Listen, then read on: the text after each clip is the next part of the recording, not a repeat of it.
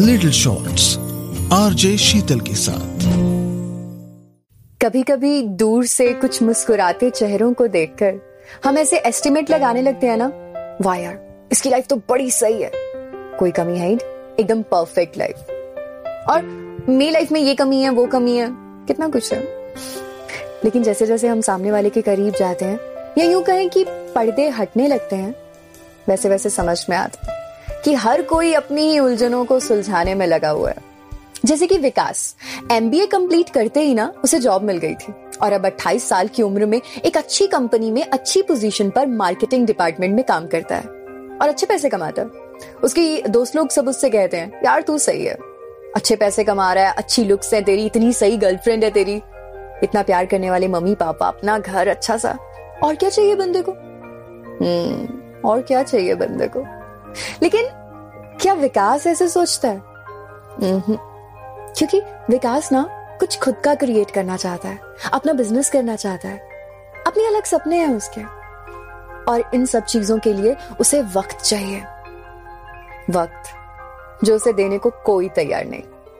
घर जाता है तो मम्मी पापा कहते हैं बेटा प्लीज़ सेटल हो जा। और हमें हमारी रिस्पॉन्सिबिलिटी से फ्री कर दे। हमारी उम्र बढ़ रही है अब। प्लीज़ सेटल हो जा। और जब गुंजन से मिलने जाता है, जिसके साथ वो पिछले पाँच साल से रिलेशनशिप में है, दोनों एक दूसरे को बहुत प्यार करते हैं। गुंजन का भी यही कहना होता है, मम्मी, पापा का बहुत प्रेशर है। सुनो, मैं और इंतज़ार नहीं कर सकती। प्यार करती हूँ मैं तुमसे, लेकिन तुम्हें कोई स्टैंड लेना होगा। अदरवाइज़ आई एम सॉरी मुझे भूल जाना।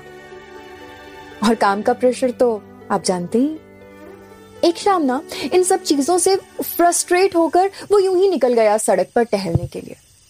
अपने स्पोर्ट शूज़ पहने लोअर टी शर्ट और सड़क पर टहलने निकल गया। दिमाग में बहुत सारे सवाल, बहुत सारी बातें।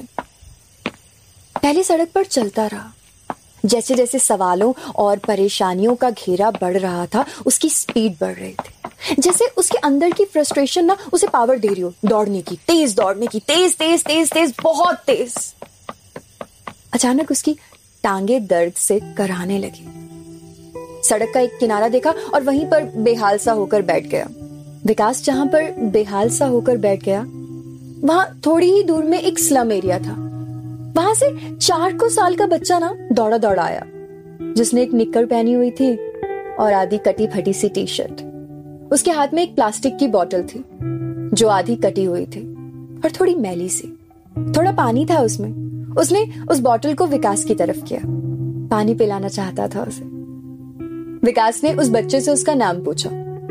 तो वो मुस्कुराने लगा। विकास ने फिर उसका नाम पूछा। वो फिर मुस्कुराने लगा। तो विकास ने उससे पूछा, चाय पिएगा? मट्ठी खाएगा? तो उस बच्चे ने अपना सर हिला दिया। उसी सड़क की दूसरी तरफ़ एक टी स्टॉल था। विकास ने उस बच्चे की उंगली पकड़ी और उसे अपने साथ उस टी स्टॉल पर ले गया। खुद के लिए चाय ली, उस बच्चे के लिए चाय ली और उसे बहुत सारी मट्ठियाँ लेकर दी वो मट्ठियाँ पकड़ के वो बच्चा दौड़ गया। विकास उसे देखता रहा, दूर तक, जब तक वो नज़र आ रहा था और मुस्कुरा रहा था।